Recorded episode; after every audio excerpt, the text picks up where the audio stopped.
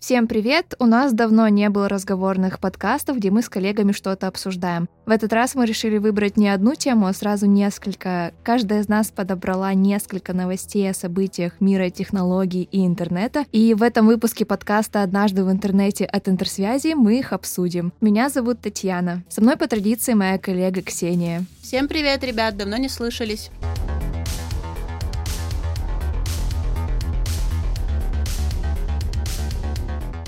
Наконец-то те, кто жалуется, что они не могут послушать подкаст, а лучше бы прочитали все текстом за пять минут, могут прочитать все эти новости, потому что они находятся на открытых источниках в интернете. Я начну первое. У меня новость из э, РБК трендов. Я думаю, мы должны называть источник, откуда мы это берем. И прошу убрать от наушников вкусную еду, если вы в данный момент завтракаете, обедаете, ужинаете или просто перекусываете, потому что новость такая. Как-то мы уже упоминали в одном из подкастов о тренде на альтернативный белок. В 2021 году все движется к тому, что еду будут пытаться синтезировать и находить э, альтернативный белок. И моя новость о том, что появилась инициатива использовать в качестве альтернативного белка насекомых. Ксюша уже очень рада, потому что она боится. Я очень боюсь насекомых, и зачем их кушать? По предварительным расчетам, это я сейчас цитирую новость, по предварительным расчетам экспертов говорят о том, что разведение животных, того же крупного рогатого скота и производство мяса проигрывает по экономической эффективности белку из насекомых. Чтобы произвести 1 килограмм такого продукта, требуется в среднем в 500 раз меньше воды, в 12 раз меньше корма и в 10 раз меньше земельных площадей, чем при выработке 1 килограмма из говядины. Есть уже культуры, которые употребляют насекомые, ну, совершенно спокойно для них это как поесть курицу. А я подумала, что фраза «заморить червячка» заиграет новыми красками, когда альтернативный белок станет настолько популярен. Напрашивается вопрос, это не опасно вообще есть насекомых, но э, ученые, которые занимаются исследованиями, они утверждают, что в отличие от животных, которые могут стать переносчиками опасных для человека болезней, насекомых выращивают в изолированной среде, где риск такого заражения минимален. И микрофлора насекомых, она не является патогенной для человека. Ну, Конечно, надо понимать, что есть съедобные насекомые, есть несъедобные насекомые. В целом, вот и появился повод стать вегетарианцем я как бы не, уже не так и против, получается. Насколько я знаю, большие фермы по разведению животных, помимо прочих показателей экономических, по которым они проигрывают, как уже сказала Таня, разведению насекомых, еще и являются опасными даже для окружающей среды. И, наверное, весь мир движется к тому, чтобы сохранить нашу планету чистой, красивой и зеленой. Возможно, это тоже один из шагов но я все-таки стану вегетарианцем в случае чего. Насколько я могу размышлять из своего опыта жизни, если, если эта инициатива станет популярной, то обычное мясо очень сильно подорожает, потому что, ну, как бы иначе зачем? Поэтому я точно стану вегетарианцем и буду кушать огурцы. Давай, Ксюша, передаю эстафету тебе. Моя новость такая. Samsung решили, что смарт-часы, смарт-браслеты и прочие э, наручные гаджеты — это уже прошлый век, и сделали какие-то просто невероятные выводы и показали э, прототип, внимание, это умный пластырь. То есть, э, ну, он ничего не лечит. Он к Wi-Fi он... подключается? Кстати, я не нашла этого в источнике, источник stavisi.ru. В общем, суть этого гаджета такова. Он ничего не лечит, но... Э, все, да. Как и все эти пластыри там для похудения, э, при отказе от курения никотиновые пластыри. Собственно. От боли в спине в жизни. Это не новый пластырь.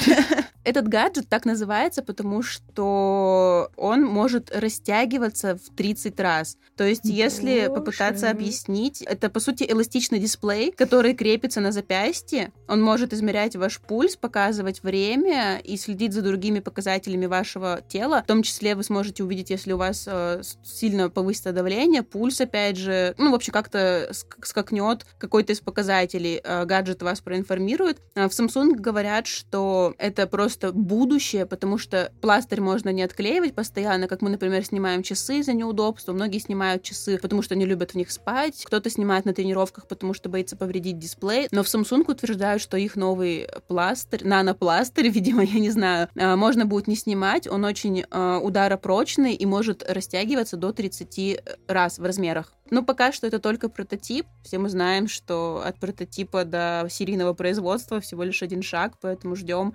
нано-гаджеты, нано-пластыри от Это Samsung. какой-то первый шаг в киберпанк. В общем, выглядит действительно достаточно футуристично. Он э, телесного цвета, и когда, ну, насколько видно по рендерам, на него кликаешь, тыкаешь пальчиком, то подсвечивается пульс, э, время и другие показатели. И еще создатели отмечают, что не обязательно подключаться к внешнему устройству, например, к смартфону, как мы это делаем с нашими смарт-часами mm-hmm. и браслетами. Вот такая новость. Все, упакуйте. Можно в рассрочку.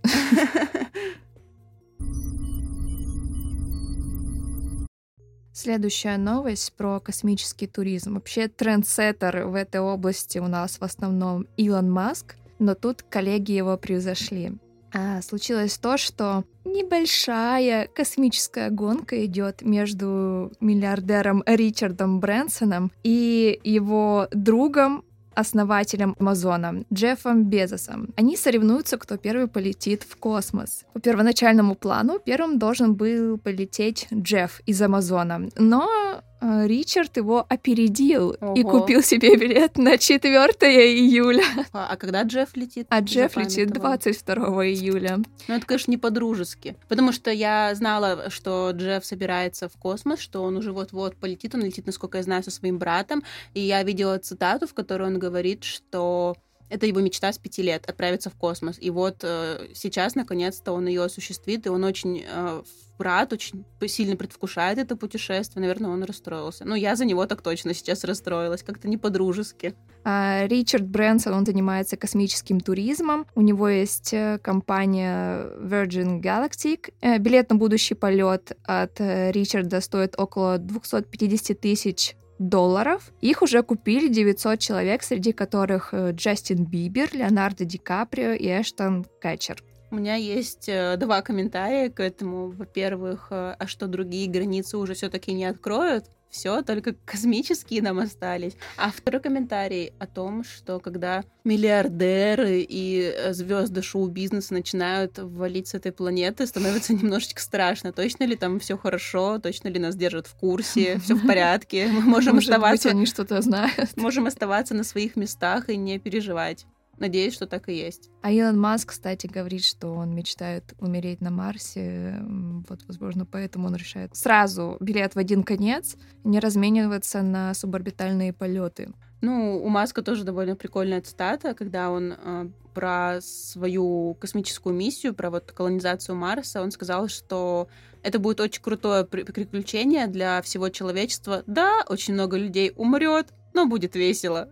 Поэтому у них совсем какие-то другие категории мышления. И, возможно, нам они станут понятны только когда мы приблизимся к полетам в космос. Если ваша вечеринка похожа на эту, не зовите меня. Новость, кстати, тоже РБК тренды. А у меня новость, которая порадует всех девочек, я надеюсь, потому что, внимание, бывший глава из израильского Яндекса сделал робота, который красит ногти дома. Так что, девочки, можем больше не записываться на ноготочки. Очень интересная история, потому что э, этого робота Омри Моран придумал еще в 2016 году. Это устройство с механической рукой, которое может быстро наносить лак и высушивать его. Но Пять лет понадобилось ему на разработку, доработку, патенты различные. Вот сейчас э, роботы представили миру. В целом, я бы хотела такого. Сейчас расскажу чуть поподробнее. Сама история создания очень интересная. Э, он не планировал создавать роботов, он вообще занимался немножко другим. Он женат?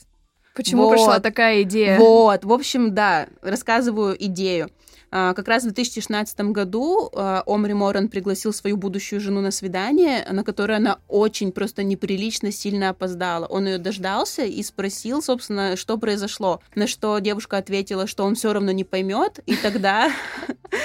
Да, и тогда ему стало очень интересно, что же произошло. В то время Моран возглавлял стартап по геотрекингу и легко смог обнаружить причину. Девушка перед свиданием была в маникюрном салоне, но после него пошла не в место, в, ко- в котором они договорились встретиться, а совсем в другую сторону. Оказалось, что ей на маникюре не досушили лак. Когда она вышла из салона, лак смазался. Она попыталась а, вернуться домой, чтобы, ну, как-то решить эту проблему, может быть, как-то досушить, что-то, в общем, с этим сделать, но все стало только Феном. хуже. Как она пыталась это Ну, досушить. насколько я понимаю, здесь речь идет про не, не про гель-лак, а про обычный лак. Поэтому, может быть, шансы какие-то были. Ну, не знаю, тут не указано. В общем, у нее ничего не получилось, естественно, потому что спасти ситуацию, когда она уже на грани просто катастрофы, обычно бывает невозможно. И она просто сняла покрытие и, собственно, вот пришла на свидание еще и в расстроенных чувствах. Тогда, цитата Омри Морана, «Я из тех, кто видит проблему сра- и сразу думает, как ее решить. После этого случая я задумался, почему бы не автоматизировать маникюр? С этого все и началось. И, в общем, спустя пять лет нам представляют э, устройство Nimble, которое напоминает лампу для сушки гель-лака и работает на трех капсулах. Это база, цвет и топ, собственно. В общем, их вставляешь в аппарат перед включением, кладешь руку в специальное отверстие, компьютерное зрение сканирует и отличает ногти от пальцев, чтобы не выкрасить лишнего, а затем крошечная роботизированная рука окрашивает ногти и полностью высушивает э, лак потоком теплого воздуха. Весь процесс занимает всего 10 минут. Устройство планирует продаваться за 399 долларов, а набор из трех капсул, база лака, закрепитель стоит 9 долларов. Вот такие маникюрные новости. Следующей модификации он должен научиться там рассказывать о себе какие-то истории, которые тебя не интересуют, э, сплетни. Ну, Это, конечно, дурацкий стереотип про мастеров маникюра, что вот они обсуждают с клиентками сплетни всякие, порожденные э, третьесортными комедиями. Но иногда и такие попадаются. Возможно, кто-то любит, наоборот, поболтать на маникюре. Я бы на его месте рассмотрела такую функцию. Ну, на самом деле, устройство требует еще множество доработок, потому что сейчас оно работает, но существуют нек- некоторые огрехи, и поэтому перед... Отпиленный к чертям Насколько, палец. кстати, я поняла, что он не придает форму ногтям. Тьфу. Да. Следующая моя новость догоняет новость о маникюре от робота. Новость тоже, конечно же, с РБК трендов. Я все взяла из одного источника. Так вот, фэшн-индустрию стали обвинять в том, что из-за нее, в общем, остается очень много мусора на планете. Очень много одежды выбрасывается. Тренд на осознанное потребление только набирает обороты. И, в общем, появилась инициатива, чтобы, чтобы уменьшить количество выброшенной одежды, делать для нее цифровой паспорт. Короче, все идет к тому, что в будущем одежда будет иметь э, цифровой паспорт в форме QR-кода или аппаратной метки, например, NFT или Bluetooth, где будут записаны все данные о том, что за бренд, из какой ткани сделана одежда, как стирать и так далее. Также данные о предыдущих владельцах и так далее, в какой стране была она произведена. Задаемся вопросом, а зачем? В основном, я думаю, цифровые паспорта, они актуальны для каких-то люксовых вещей, супербрендовых, которые дорогие, и их оригинальность сложно доказать. Например, если ты не специалист, если ты не можешь отличить люксовый оригинал от э, очень хорошей китайской подделки. Потому Так, что может быть, оно тебе и не нужно тогда? Ну, Потому что зачем, например, э, цифровой паспорт на футболочке из H&M? Если фэшн-индустрию обвиняют в переизбытке мусора и отходов, но паспорта больше актуальны для люкса, что столько люкса выбрасывают на помойку? есть э, практика, что после модных показов э, из-за того, что вещь несколько раз надевается и снимается разными моделями, плюс это делается поверх макияжа, естественно, это все быстро, на это несколько секунд всего есть. Да, вещи действительно выкидываются, потому что они приходят в негодность. Плюс манекенщицы, которые 20 сантиметров в обхвате, одежду с них уже никуда не пристроить, поэтому действительно ее выбрасывают. Но, внимание, вопрос. э, Просто начали с того, что фэшн-индустрию обвиняют в том, что да, эту одежду выбрасывают, а что с, э, после того, как появятся эти метки, ее перестанут выбрасывать? Вряд ли. Короче, странно. Зачем маркировать э, то, что все равно будет выброшено? Бренды себе могут это позволить. Может быть, лучше начать устраивать модные показы в цифровом формате, Возможно, еще цифровые паспорта, они будут иметь такой же феномен, как NFT. Ты приобретаешь какую-то уникальную, эксклюзивную вещь. Ты точно знаешь предыдущих владельцев и так далее. Ну, скорее всего, да, это может быть будет использоваться как э, как подтверждение того, что в этой футболке действительно забил гол какой-то именитый футболист или победный гол, или как э, что в этом костюме выступал там любимый певец, исполнитель. Разве что так. Иного смысла я в этом не вижу, и уж точно это не поможет э, природе спастись от тонн выброшенных шмоток после модных показов. И не только после модных показов. Ну да. В новости также говорится, что, конечно, цифровые паспорта кажутся сейчас далеким будущим и прерогативой люкса, но если это получит распространение в люксе, то от такого тренда, конечно же, не устоит и масс-маркет, и, возможно, цифровые паспорта для одежды станут популярны во всем мире. Ну, чтобы ты не просто понимал, что эту футболку из H&M купила еще 500 человек в твоем городе, а чтобы ты точно знал, что твоя что футболка... ее не сдали до того, как ты ее купил обратно а. в магазин. Короче, есть о чем подумать. Странная инициатива. Миллениалы. Миллениалы переизобрели паспорта.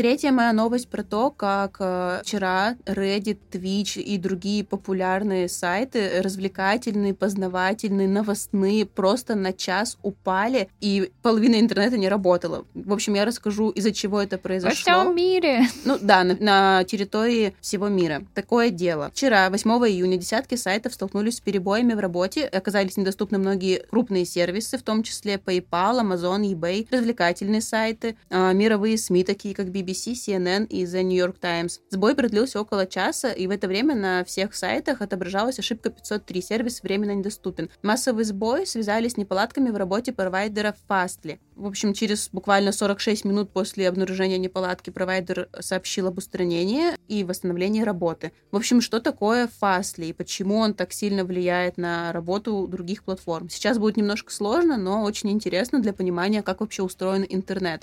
А, любой сайт в сети привязан к определенному серверу, принадлежащему его создателю или владельцу. И когда пользователь пытается получить доступ к сайту и его контенту, он запрашивает и получает информацию с этого сервера.